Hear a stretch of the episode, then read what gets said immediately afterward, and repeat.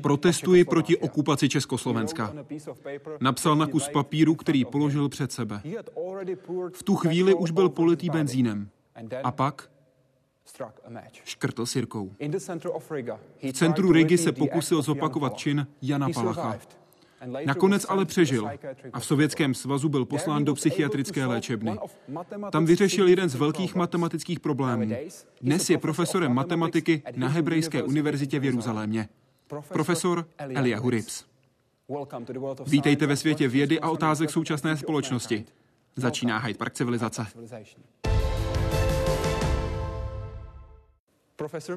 Pane profesore, moc děkuji, že jste s námi v Hyde Parku civilizace. Já děkuji. Jsme v Klementinu, v zrcadlovém sále v centru Prahy.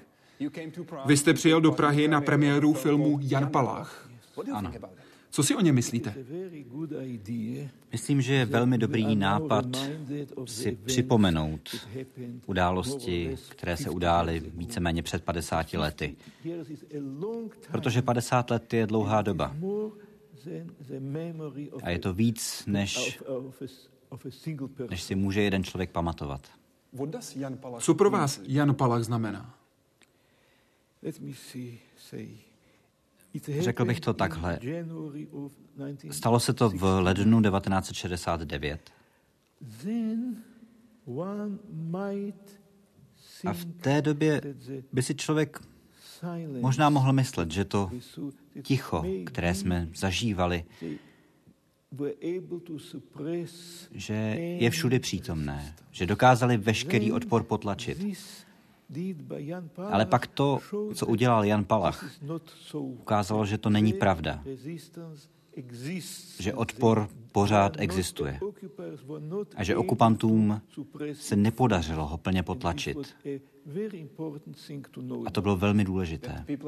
Že se lidé v Československu nevzdali. Ano, a nemusí se vzdávat. Říká profesor Elia Hurips, který je dnes vaším hostem. Včera, dne 20.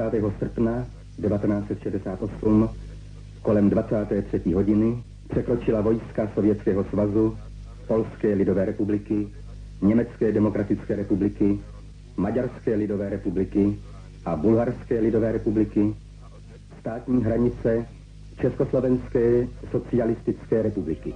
Moment, který utnul sny jedné generace. Moment, který Československu přinesl celosvětovou podporu a sympatie. A také moment, který několik lidí přiměl k nevratnému rozhodnutí. Polák Richard Čivěc se upálil jen pár týdnů po srpnové invazi.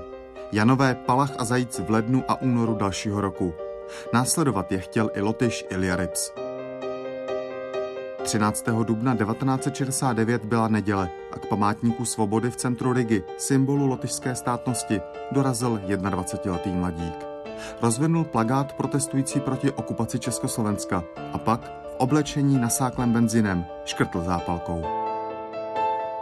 Kolem jdoucího ale rychle uhasili a pak se ho ujala tajná policie. Skončil v celé a čekal ho rychlý soud.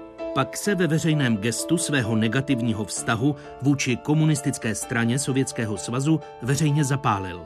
Jak bylo v Sovětském svazu typické, jako odpůrce režimu přišel o své právnost i svobodu a putoval do psychiatrické léčebny. Měl ale štěstí, ven se dostal už po dvou letech. To osm statečných, kteří proti okupaci Československa protestovali hned v srpnu 1968, dopadli o rozhůře. My не герои. Мы нормальные люди, просто действовавшие в соответствии с совестью.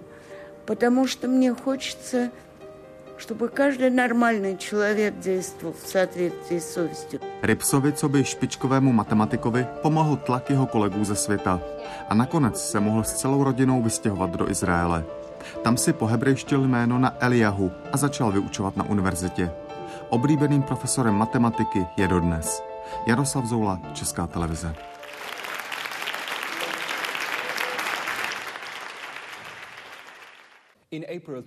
V dubnu 2009 jste v rozhovoru pro Ústav pro studium totalitních režimů řekl, cituji, když jsem dospěl, postupně jsem si začal uvědomovat sovětskou realitu, kterou jsem jako dítě nevnímal. Jaká byla v roce 68 realita v Sovětském svazu? Víte, já v té době studoval matematiku v Rize na Lotyšské univerzitě. A postupně jsem si začal víc uvědomovat, jaká je realita Sovětského svazu. Což nebylo zas tak jednoduché pochopit, když jsem byl ještě kluk. Protože my jsme neměli žádný jiný zdroj informací, jenom to, co bylo napsáno v novinách. Co jste začal vnímat? Co jste si začal uvědomovat? Nejdřív nám říkali, že máme štěstí, že jsme se narodili na nejlepším místě v celém vesmíru a že po revoluci všichni budeme šťastní a tak dál. A jako dítě tomu věříte. Ale pak postupně jsem začal ztrácet iluze ohledně některých podrobností. Ne toho celého velkého příběhu, ale byl to velmi postupný proces, kdy jsem se snažil pochopit, co se vlastně děje. Jaké je naše skutečné místo ve světě? Mohl byste by dát nějaký příklad? Něco z každodenního života? Velmi zvláštní byla historie naší komunistické strany. Tam jste viděli, že se to neustále mění. Lidé, kteří patřili mezi hlavní hrdiny revoluce, se najednou stali zrádci. A pak jste se dozvěděli, že vlastně spáchali něco proti revoluci. To byly ty slavné procesy ze 30. let. A vy tomu musíte věřit. Oni sami vám to přece říkají. Cituji vaše slova. Když vypuklo na počátku roku 1968 Pražské jaro, bylo to něco ohromného. Najednou lidé mohli svobodně vyjadřovat své názory, říkat, co si myslí a nebát se přitom, že budou za svá slova perzekvováni. Přesně tak.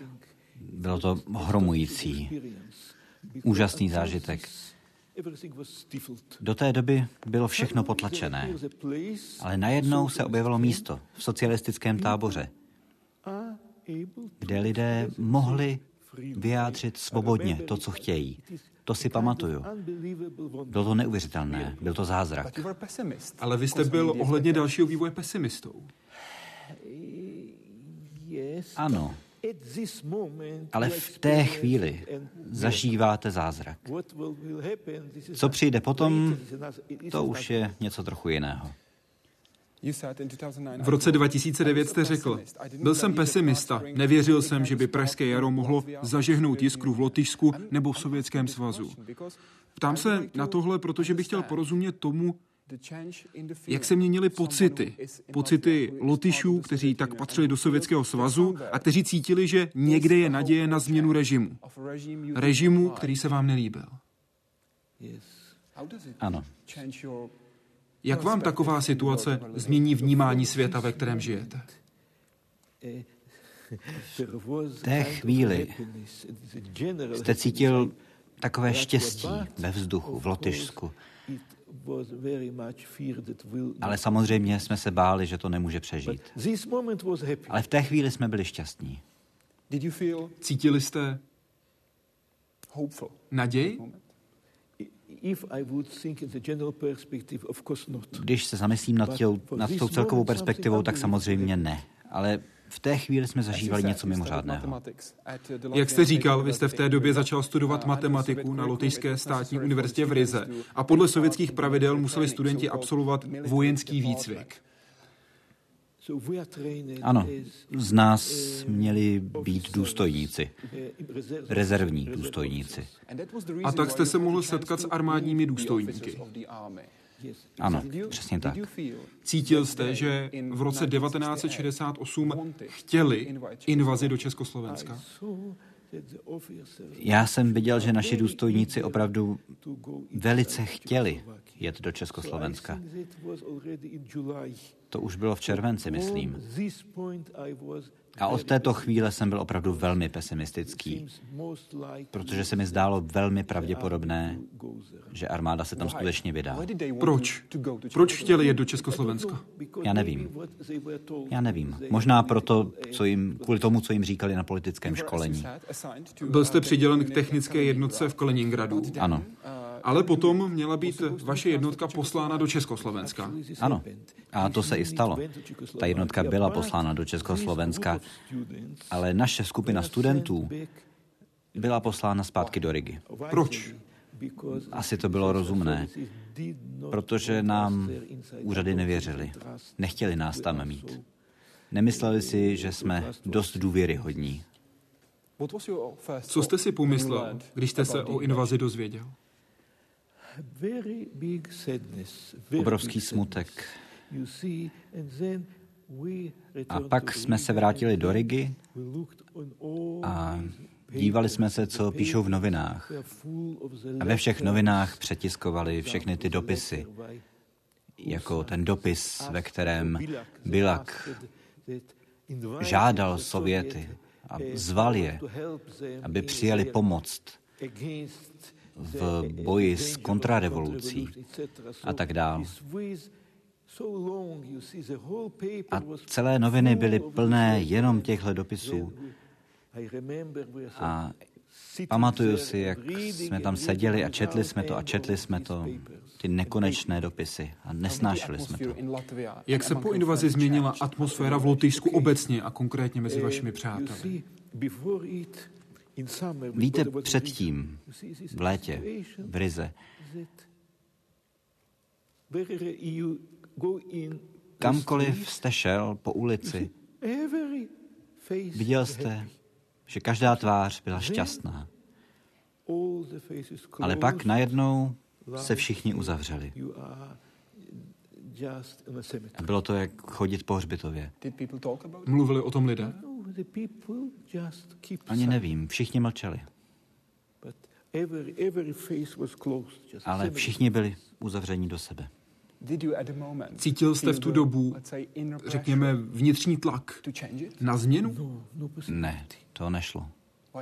Proč ne? Proč ne? Tohle byly velké události. A my byli jenom studenti na vojenské škole v zapadlé části Rigi. A my jenom seděli a čekali, až to skončí. Jak a kdy jste se dozvěděl o činu Jana Palacha? Muselo to být ze, ze zahraničního rozhlasu pro Rusy, protože to bylo možné. V Rize se dal naladit zahraniční rozhlas. Co jste si v tu chvíli řekl? Že Palach ukázal, že odpor nebyl plně potlačen, že pořád existuje. Do té doby bylo jenom ticho. Ale co znamená ticho? Tohle ale ukázalo, že lidé pořád kladou odpor. Proč jste si vybral tento druh protestu, stejný, jako si zvolil Jan Palach? Víte, hlavní problém, který jsem cítil já, bylo to, že neexistoval způsob, jak protestovat. Vůbec žádný. A to bylo nesmírně depresivní. Já jsem nemohl říct, jsem proti. Vy děláte to, co děláte, dobře, ale mě s tím nespojujte. A to se nedalo. To jsem nemohl říct nikde. Možná by to stačilo, já nevím. Ale nejhorší bylo to, že tohle jsem nemohl nějak vyjádřit. To, co já si o téhle hrozné věci myslím. Jak jste se s tím vyrovnával? Dál jsem studoval. Pracoval jsem. Ale uvnitř jsem se cítil hrozně že nemůžu vyjádřit to, co chci. Nijak. Jan Palach řekl, člověk musí bojovat proti tomu zlu, na které právě stačí. Měl jste v té době, v lednu 1969, pocit, že zlo, kterému jste čelil v Sovětském svazu, bylo příliš silné, abyste proti němu mohl bojovat. Ta celková realita Sovětského svazu byla taková, že jste nemohl mluvit do toho, co se děje. Žádným způsobem. Všechno bylo rozhodnuté. Vy jste pak měl zatleskat. A když jste netleskal? Tak pak jste mohl mlčet. Za to vás nikdo netrestal. Mlčet se mohlo. Než jste se vydal protestovat k památníku svobody v centru Rigi, poslal jste několik dopisů na rozloučenou. Komu jste napsal? Několika přátelům. Vysvětloval jsem, co se chystám udělat. Co jste napsal? Napsal jsem, že není možné umlčet všechny. Já dokážu, že není možné umlčet všechny. Chtěl jste, aby váš hlas byl slyšet? Ne, ne, nejenom můj hlas. Šlo o ten fakt, že bez ohledu na to, jak velký je ten nátlak, neumlčíte všechny.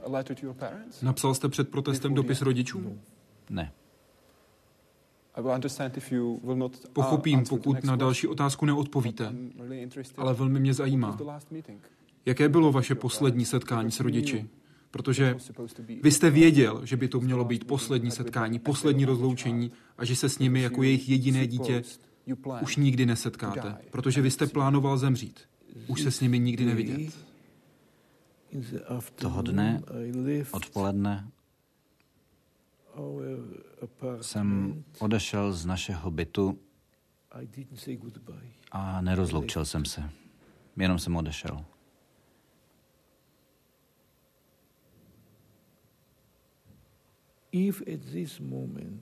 Kdybych v té chvíli pomyslel na to, jak strašná rána to bude pro moje rodiče, tak bych to nedokázal. Co myslíte, že by vám řekli, kdybyste jim řekl, co se chystáte udělat? Ne, ne, nedělej to.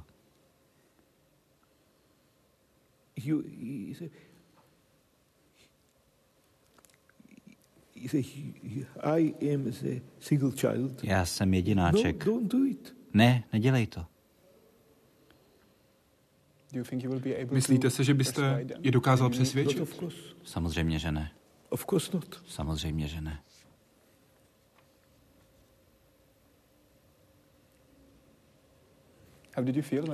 Jak jste se cítil, když jste odcházel?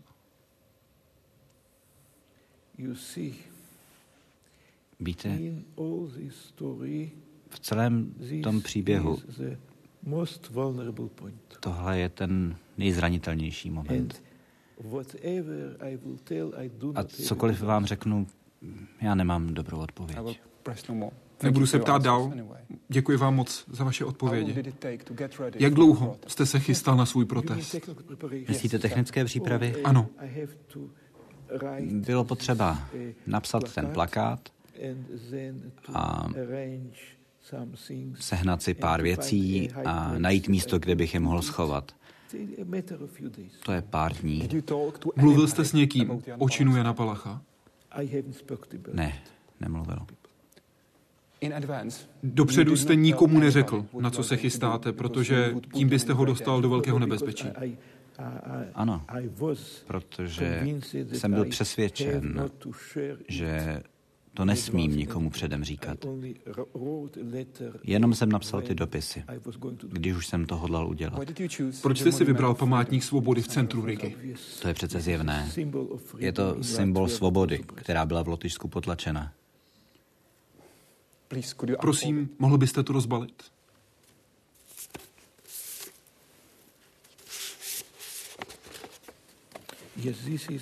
Ano, tohle je ten plakát.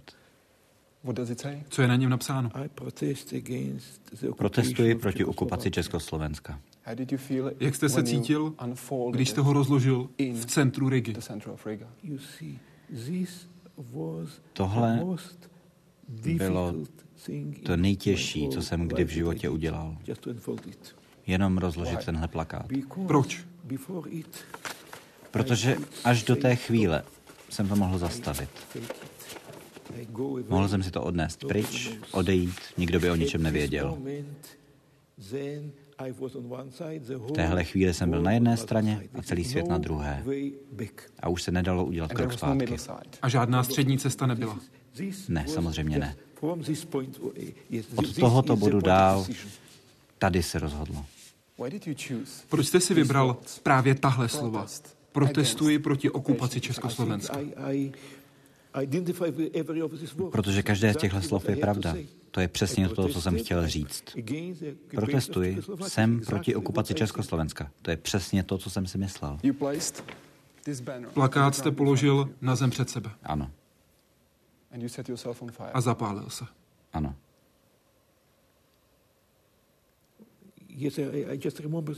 Ano, vzpomínám si na to. Řekl jste, že rozložit ten plagát byla ta nejtěžší věc. Ano. Škrtnout církou bylo jednodušší. Samozřejmě. Samozřejmě. Protože tohle je ten bod, ze kterého už není návratu.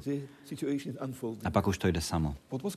Co vám běželo hlavou, když jste vyndal sirku?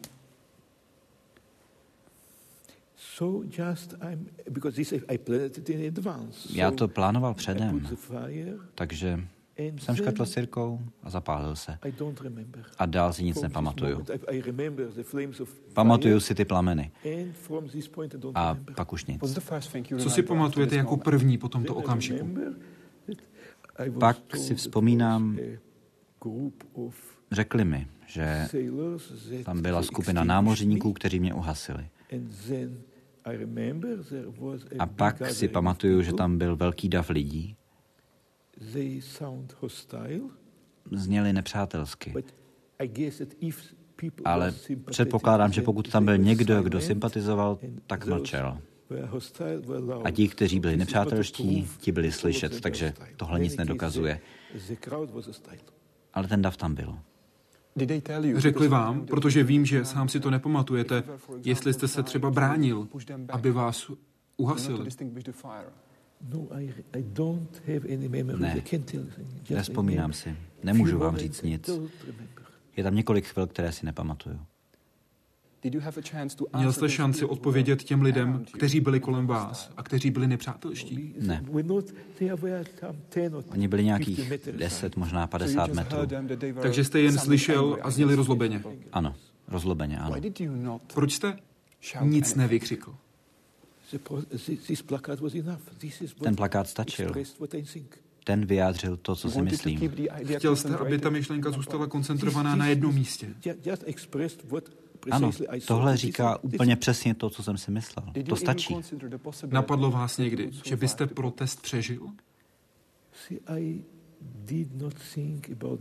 Nad tím jsem vůbec nepřemýšlel. Ani mě to nenapadlo. Já vám to vysvětlím.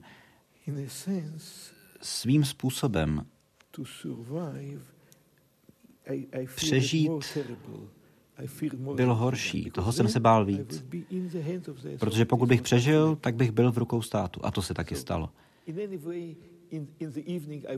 Večer už mě měli.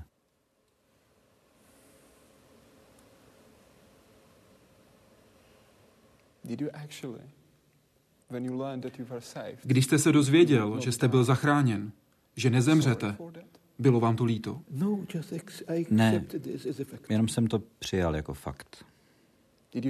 Měl jste pocit, že protest selhal? Ne.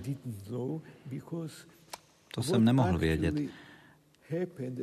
Ale stalo se, a tohle jsem se dozvěděl až mnohem později, že někdo tam byl, kdo si toho všiml a nějak se jim podařilo tuhle zprávu dostat na západ.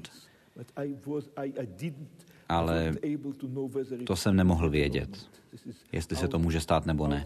To jsem nemohl nijak ovlivnit. Před protestem přemýšlel jste nad tím, jak tohle bude bolet? Zapálit se? Stát se lidskou pochodí? Přemýšlel jste před protestem nad bolestí, kterou zažijete během toho činu? Ne. Ne. Protože takovéhle uvažování by bylo kontraproduktivní. Takže jste takovou myšlenku odložil? Ano. A zaměřil se jen na atmosféru ve společnosti kolem vás? Ne, jenom na to, abych udělal to, co jsem udělat chtěl. To je všechno.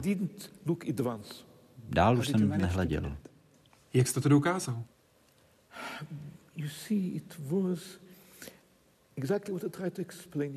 Přesně jak jsem se to pokoušel vysvětlit. Bylo důležité protestovat. A já jsem byl spokojen s tím, že jsem to dokázal. Potom ke mně přistoupil muž v civilních šatech, ukázal mi legitimaci, zatkl mě a odvedl na nedaleké ministerstvo vnitra. Přesně tak. Odtud mě zanedlouho převezli na velitelství KGB v Rize. Tam mě krátce vyslýchali a poté poslali do psychiatrického ústavu na oddělení pro sebevrahy. Právě tam jsem strávil první noc. Mohl jste si zavolat. Ano, a to byl zázrak. Samozřejmě nic takového mi dovolit neměli. Ale ten člověk, který tam byl, mi tu možnost dal. A to byl zázrak. Taky za to zaplatil, ale dal mi tu možnost. Jakou cenu? Myslím, že ho vyhodili z práce. Co jste řekl rodičům, když jste se jim dovolal? Ono stačilo, že slyšeli můj hlas a že věděli, že jsem naživo. Dozvěděli se o vašem protestu předtím, než jste jim volal? Ne. Já ani nevím, jestli chápali, co se vlastně děje, ale důležité bylo, že jsem naživu. Takže jste jim zavolal a řekl, mami, tati, jsem naživu. Jenom to, že jsem jim volal, už to jim řekl, že jsem naživu. Vzpomenete si, co vám tehdy řekli? Ne. Protože si neumím představit. Oni nevěděli, co se stalo. Já jsem zmizel z domova a pak jim zavolal. Víte, kdy vaši přátelé dostali dopisy, které jste jim poslal? Nevím.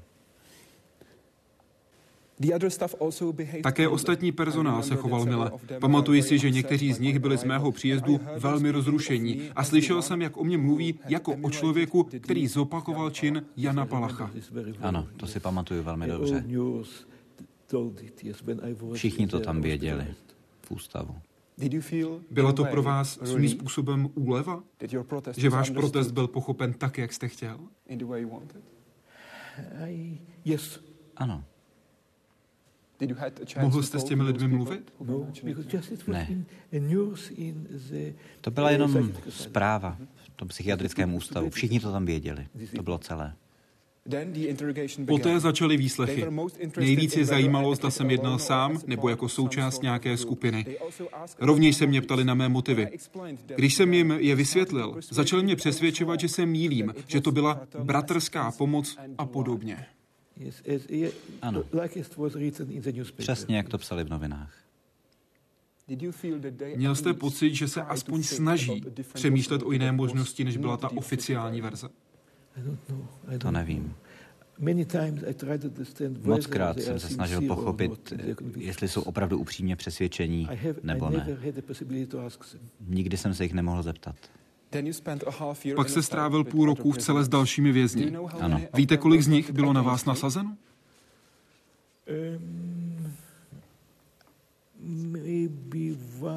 Možná jeden nebo dva, které bych z toho podezíral. Ale ti ostatní, to jsou známí lidé, třeba slavný dizident Jan Jachimovič, ten tam byl taky. A několik dalších. A ti byli autentičtí. Kolik jste věděl o procesu, který vás čekal, když jste byl ve vězení? Já byl velmi neskušený. Protože jsem opravdu byl jenom sám a nebyl jsem s nikým ve spojení. Já jsem nevěděl, jaká je ta zkušenost s tím být dizident. Nevěděl jsem nic o tehdejší sovětské praxi prohlašovat všechny politické vězně za duševně choré. Když jste se dozvěděl, že tyto metody byly v Sovětském svazu používány proti lidem, kteří měli jiné názory než režim, poměrně běžně, když jste to zjistil? Během soudního jednání? Ano, během tohoto procesu. Až tehdy jsem se to dozvěděl. Až během soudního jednání. Vy jste na jednání soudu nesměl. Nebyl jsem tam. Když jste byl ve vězení, setkal jste se s Janem, později se jmenoval Ivan Jakimovič. Ano. Tedy s mužem, který 28. července 1968 spolu s Piotrem Grigorenkem, který byl bývalým generálem Rudé armády, napsal dopis na podporu Pražského jara a osobně ji předal československému velvyslanectví v Moskvě. A po začátku okupace to byl Grigorenko a právě Ivan Jakimovič, kteří napsali dopis, ve kterém protestovali proti okupaci Československa. Ano. Co jste se od Jakimoviče ve vězení dozvěděl, když jste s ním byl v celé? Jeho životní příběh. Jeho život byl velmi zajímavý. Řekl vám, co vás čeká? Alespoň něco z toho? Ne, protože to bylo až později. Ty výslechy, to bylo během prvních dní a s ním jsem se setkal až o pár měsíců později. Soud se sešel v říjnu 1969. Nejprve jste měl advokáta z Rigi, později se vašim rodičům podařilo získat právníka Ariu, který byl z Moskvy a který byl slavným obhájcem dizidentů. Jak vaši rodiče Ariu přesvědčili, aby případ vzal a pomohl vám? Až později mi řekli, že moji rodiče odjeli do Moskvy a tam je někdo spojil s Ariou. A Aria si můj případ převzal. To muselo být velmi těžké období pro vaše rodiče. Samozřejmě. Jaké byly u soudu prezentované postoje? Co se snažil režim prosadit a jak se váš advokát snažil vás hájet? V každém případě bylo jasné, že mě pošlou do psychiatrického ústavu. Ale byla tu jedna velmi důležitá věc. A to je, jestli to bude normální psychiatrický ústav nebo speciální. A tohle rozho- mělo rozhodnout o mém osudu. Takže jeho hlavní cíl bylo zajistit, že to bude normální psychiatrický ústav, ne ten speciální. A ve svých memoárech píše, že právě o tohle chtěl žádat soud. A stalo se, že během soudního přelíčení doktorka Rusinova, která byla hlavní psychiatričkou v Rize, změnila svůj názor a zažádala o obyčejný psychiatrický ústav, ne ten speciální. A tohle jsem se dozvěděl až z Ariových memoárů. Až tehdy jsem zjistil, že doktorka Rusinová sehrála v mém případě velice pozitivní roli. A to jsem dřív nevěděl. Myslíte si, že byste v tom druhém zařízení přežil? O tom se dá hodně úspěšně pochybovat. A ještě víc o tom, jestli bych z něj vyšel příčetný. Posílání lidí, kteří nesouhlasili s režimem do psychiatrických léčeben, bylo v Sovětském svazu celkem běžnou praxí. Natália Gorbaněvská byla poslána do jedné z těchto nemocnic. V Hyde Parku civilizace popsala svůj příběh. Opravdu mi byla stanovená ta diagnoza schizofrenie. Já se potom nad tím úsměvně pozastavuji ve sněvé knize Poledne, kterou jsem tehdy již napsala. Na čem se zakládala ta diagnóza? Například.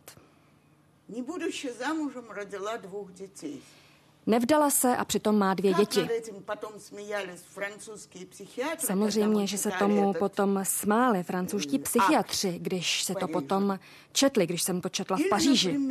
Nebo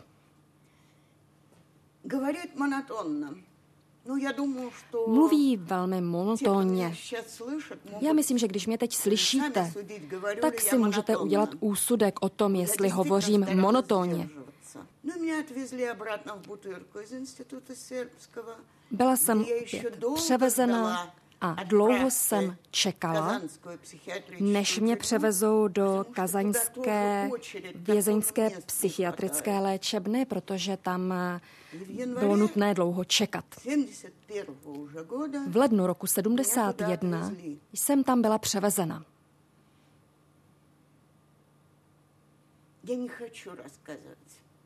Dál o tom mluvit nechci. Pro mě to byla dlouho taková temná stránka mého života. Já o tom mluvím pouze na západě, protože bylo nutné zachránit lidi, kteří se odstli ve stejné situaci jako já. Já se domnívám, že to bylo to nejhorší, co se v mém životě odehrálo. Věděl jste o protestu Natálie Gorbaněvské a dalších sedmi statečních, kteří protestovali proti okupaci Československa? Ano, o tom jsem se dozvěděl. Ale musím říct, že to bylo až hodně pozdě. Protože v době, kdy se tyhle věci děly, jsme pořád ještě byli v armádě, takže jsme neměli žádný zdroj informací. Co jste si o tom myslel? Tohle je neskutečné hrdinství. Všichni z nich věděli. Udělali to s plným vědomím toho, že skončí v rukou státu. A to bylo to, co já jsem si neuměl ani představit. Tohle je mnohem významnější, protože oni věděli, co se s nimi stane. Pokud jde o psychiatrickou nemocnici v Rize, do které jste byl poslán, tamnější personál se vám, jak vy jste říkal, snažil všemi způsoby pobyt v blázinci ulehčit. Ano. Jak? Byli ke mně nesmírně milí. Protože personál má tisíce způsobů, jak vám život trochu zjednodušit. Dají vám nejlepší pokoj. Můžou dělat všechno možné. Samozřejmě, že oficiálně nesměli dělat nic, ale dokázali to. Dali vám šanci, abyste mohli dělat matematiku? Ano. Nechal jsem si poslat eh, články a knížky, abych mohl studovat a pracovat. Na čem jste pracoval a jaký matematický problém jste vyřešil? Já jsem pokračoval v práci, kterou jsem dělal u svého školitele, u profesora Plotkina. A ještě když jsem byl v Rize ve vězení, tak se mi podařilo vyřešit eh, jeden matematický problém, problém dimenzionálních subgrup. A publikoval jsem to, až když jsem se dostal do Izraele. To bylo v roce 72. Ale to už jsem to jenom sepsal. A v Ariových memoárech se píše, že za mnou přišel a viděl, že jsem ve velmi dobré náladě a nechápal proč. Ale bylo to proto, že jsem právě vyřešil tenhle matematický problém. Na ten, který jste se zaměřil. Ano. A pro studenta vyřešit takovýhle problém, to byl velmi významný zážitek. Zatímco jste byl v tomhle zařízení, jste dokázal vyřešit jeden, řekněme, ze složitějších matematických problémů je dostatečně významný. Není to jeden z těch velkých problémů, ale celkem významný. Víte, jak zareagoval režim? Protože vy jste byl poslán do speciálního zařízení, protože řekli, že jste duševně nemocný. A duševně nemocný člověk vyřešil významný matematický problém. Ano, to byl velký problém. Protože to znamená, že jejich definice šílenství znamená, že ten člověk pořád může přemýšlet. Je to nějaké záhadné onemocnění, které se vůbec nijak neprojevuje, ale stejně je potřeba ho léčit. Co pro vás znamenal Vladimír Bukovský? Hodně. Když on se dozvěděl o mém případu,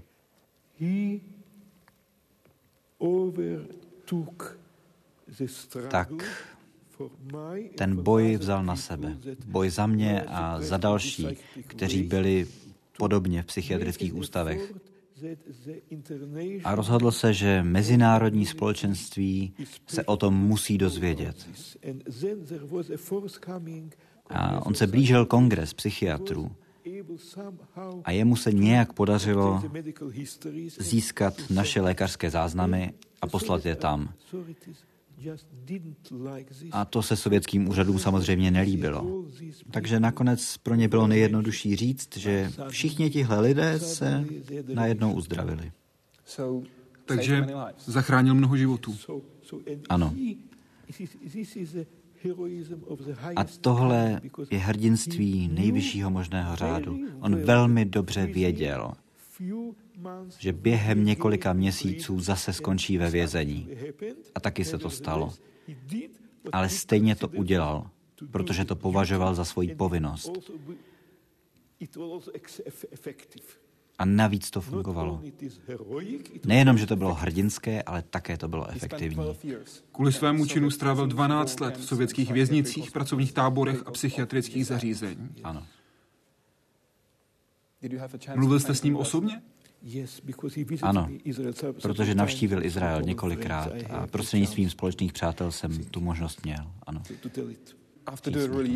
Po propuštění se vám se štěstím a po různých problémech podařilo dostat s rodiči do Izraele. Ano.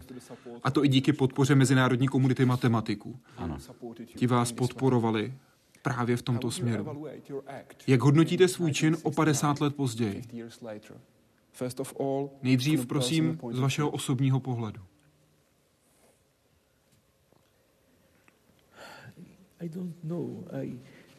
Já nevím. Já si nemám žádné nástroje k tomu, abych dokázal na takhle složitou otázku odpovědět. Já to jenom prožil. Když se teď podíváte zpátky, co vám vytane na mysli jako první, když řeknu 13. duben 1969?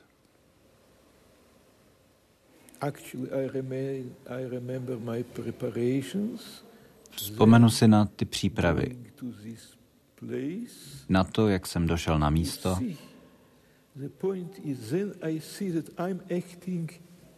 Ale důležité je, že já jsem stál jako jednotlivec proti celému všemocnému státu. Udělal byste něco jinak?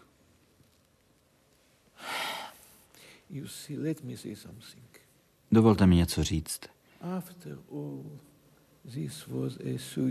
Konec konců tohle byl pokus o sebevraždu. A dnes jsem praktikující žid. A naše náboženství velmi přísně zakazuje pokusy o sebevraždu.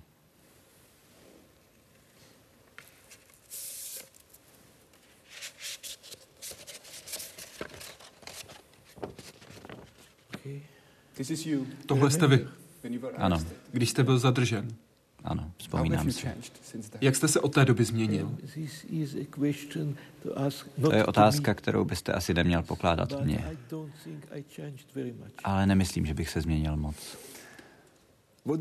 Co mají tihle dva muži dnes společného? A v jakých směrech se liší? You see, first thing, První co then I did not know, je, že tenkrát jsem nevěděl a neuvědomoval si, že svět byl stvořen a je spravován svým stvořitelem. Protože v Sovětském svazu to byla čistě ateistická země. A veškeré naše vzdělávání bylo ateistické. A rodinná tradice taky neexistovala, protože tři ze čtyř mých prarodičů byli zavražděni nacisty. No Takže nikdo nenesl tu tradici. Takže já se narodil do nového, čerstvého světa. Když jste se dostal do Izraele, byl jste přijat na Hebrejskou univerzitu, abyste studoval a pracoval na fakultě matematiky. Byly vám uznány zkoušky, které jste složil v Rize a začal jste následně pracovat na Hebrejské univerzitě. Ano, nejdřív jsem tam studoval a pak pracoval. Pak pracoval. Kdy vás začala zajímat matematika? Kolik vám bylo? Můj otec byl učitelem matematiky, takže já se o ní zajímal už od velmi raného věku. Soutěžil jste v Mezinárodní matematické olympiádě. Ano. To v Rusku existuje, matematická olympiáda, máte úroveň ve městě, v republice, pak v celém svazu a pak je ještě mezinárodní kolo. A vy jste byl hodně mladý, mladší než většina soutěžících. Ano, já přeskočil dva ročníky. Ze sedmého do devátého a z devátého do jedenáctého. Protože jste byl ani příliš chytrý? Já nevím. Já ani nevím, jestli je to zas tak dobrý nápad. Ale tenkrát se to tak dělalo. Takže jsem byl poměrně mladý v porovnání s ostatními. Vzpomínáte si na své výsledky? Jak jste na té olympiádě dopadl? V kole v Sovětském svazu to bylo docela dobré, ale v tom mezinárodním jsem úspěšný nebyl. Ale stal jste se profesorem matematiky, který se zaměřuje mimo jiné na kód Tory. Je to společný základ judaismu a křesťanství. Prvních pět knih Starého zákona pro Židy Tóra. Tyto svaté svitky uctívají v synagogách po celém světě. Podle nich obsahuje slova, která dal Bůh přímo Mojžíšovi. Řada rabínů v ní navíc hledala skrytá poselství, která se mají při správném čtení vyjevit, včetně předpovědi budoucnosti. Právě proto tyto texty začal Eliahu Rips na konci 70. let s pomocí počítačů analyzovat. A výsledkem byla tato vědecká práce. V ní tvrdí, že se spolupracovníky Doranem Vicumem a Joavem Rosenbergem našli, co hledali – Výzkum vyvolal velké pozdvižení, ovšem s definitivní platností se tento jev nepodařilo potvrdit ani vyvrátit. Nepomohla ani komise, které předsedal držitel Nobelovy ceny za ekonomii Robert Aumann. Výzkum, který proběhl pod mým dozorem, nepotvrdil existenci kódů, ačkoliv také nezjistil, že by neexistovaly. Takže se musím vrátit k mému původnímu úsudku, tedy že fenomén kódů je nepravděpodobný. I tak zůstalo toto téma velmi oblíbeným mezi matematiky, historiky a dokumentaristy a ti se k němu pravidelně vrací. The answers may finally be revealed by the God Code. Jaroslav Zoula, Česká televize. Tohle je chebská Bible, napsaná ve 13. nebo 14. století a je to nejstarší hebrejský rukopis v Čechách. Navíc jsou v ní poznámky pod čarou v češtině. Půjčila nám je Národní knihovna, kde je Bible uschována. Pane profesore, jak na vás působí, když ji vidíte?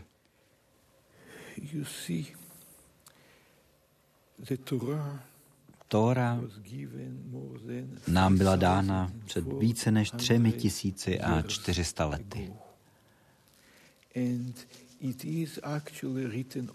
A je napsaná na svitcích a takhle se opisovala z generace na generaci. A tady před sebou máme knihu. Tady je to tedy kniha, ne svitek. Ano. Který přežil tolik staletí. Takže si samozřejmě můžete říct, že ta kniha je věčná. Když vezmeme přímo tuhle knihu, co na ní říkáte? Je unikátní. Je to nejstarší hebrejský text v Čechách. The, of course, uh, there are jsou tu, vidíte, jak je to napsané, jsou tam i akcenty, takže abyste věděli, jak to správně přečíst. Ale vidíte, že je to rukopis. To znamená, že Tóra byla ve středu židovského života. Všechno se točilo kolem Tóry. Kolem Tóry a lidé se z ní mohli učit? Ne. Ono je spousta další literatury. Talmudická studia, Talmud a komentář. Protože Talmud samotný je interpretací veršů Tóry, tak, jak ji chápou naši učenci. Pokud jde o Tóru, vy jste matematik, který s Tórou pracuje. V roce 1994 jste vy, Doron Wittstům a Joaf Rosenberg vydali vědecký článek v peer review časopisu s titulkem Stejně vzdálené sekvence písmen v první knize Mojžíšově. Na co jste přišli? Jak už jsem vám říkal, já jsem vyrůstal v plně ateistickém světě, který byl plně materiální a to bylo všechno. Ale tohle se změnilo, když jsem přijel do Izraele. Poprvé jsem se dostal do kontaktu se židovským životem. Možná, že v Rize byli nějací praktikující židé, ale já se s nimi nesetkal. Nikdy nebyli v místech, kde jsem byl já. Ale pak se ukázalo, že nějak velmi snadno jsem to všechno přijal za své. Ta samotná myšlenka, že svět stvořil všemocný stvořitel, ta nebrání žádným vědeckým faktům. Ta se dá snadno přejmout.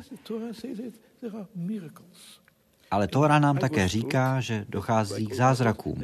A mě učili, jako všechny ostatní, že zázraky nemohou existovat, protože máme přece přírodní zákony, které jsou neměné a vždycky platné. A tím pádem nemohou existovat zázraky. Nad tímhle jsem hodně přemýšlel. Ale pak jsem si uvědomil něco, co vlastně není zas tak složité, ale bylo to obtížné přijmout. Pokud stvořitel svět stvořil, pak stojí nad ním. Dává zákony, a to znamená, že ty zákony může na chvilku i pozastavit a pak je zase vrátit. To znamená, že není logicky nezbytné vylučovat zázraky. Tím neříkám, že existují, ale není logicky nevyhnutelné, že by neexistovaly. Dobře. A pak je tady další krok. Existuje možnost v současném světě dojít k nějakým hmatatelným důkazům těchto zázraků, o kterých píše Tóra. Něco, na co si můžete sáhnout. Já nejsem archeolog. Já nemůžu se vydat to hledat. Co je nejlogičtější pro mě? Kde to mám hledat já? V dokumentu, který o těch zázracích píše. Takže se objevila myšlenka hledat další informace o světě v samotné Tóře.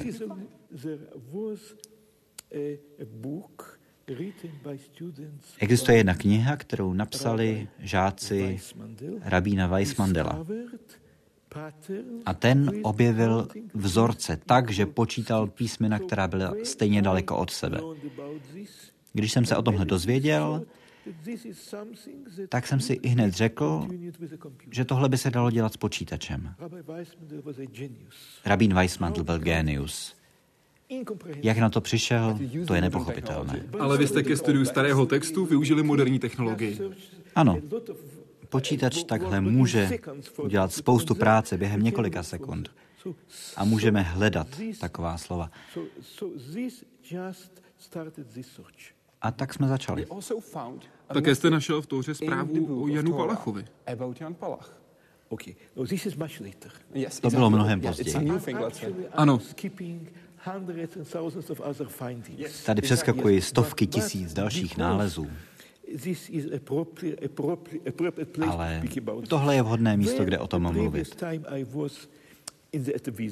Když jsem tady byl naposledy na návštěvě, tak jsem si řekl, proč vlastně se nepodívat do Tóry na Jana Palacha?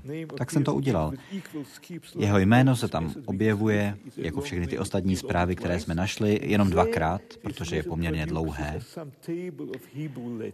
A počítač vám vypíše tabulku hebrejských písmen. A když se na ní podíváte, zjistíte, že obsahuje úžasný počet věcí, které se nějak týkají Jana Palacha. Objevuje se tam Čechy dvakrát, objevuje se tam spáchá sebevraždu jako protest proti okupaci. Takže celý příběh tam naleznete. A tady je potřeba, abyste uvěřili mě jako matematikovi, že tyhle vzorce jsou extrémně nepravděpodobné. Protože bez toho to není nijak zajímavé. Dvě poslední otázky. Z vašeho úhlu pohledu. Které z myšlenek, které stělesňuje Jan Palach, v naší společnosti nejvíc chybí?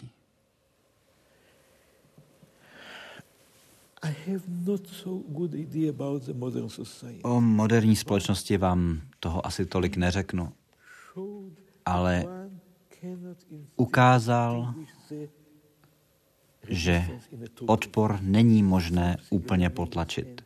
Něco vždycky zůstane. Toho si lidé všimli a to pro ně něco znamenalo. Co by podle vás měli udělat lidé, kteří chtějí ve své zemi protestovat proti režimu? Jak mají najít tu vhodnou formu protestu? To se liší mezi jednotlivými zeměmi a nemám žádnou radu pro nikoho. Říká profesor Elia Hurips, který byl hostem Hyde Parku civilizace. Děkuji vám. Děkuji vám. A děkuji vám, že jste sledovali Hyde Park Civilizaci. Celý rozhovor najdete na našem webu www.hydeparkcivilizace.cz a to jak v češtině, tak i v angličtině. Děkuji vám a přeji hezký večer.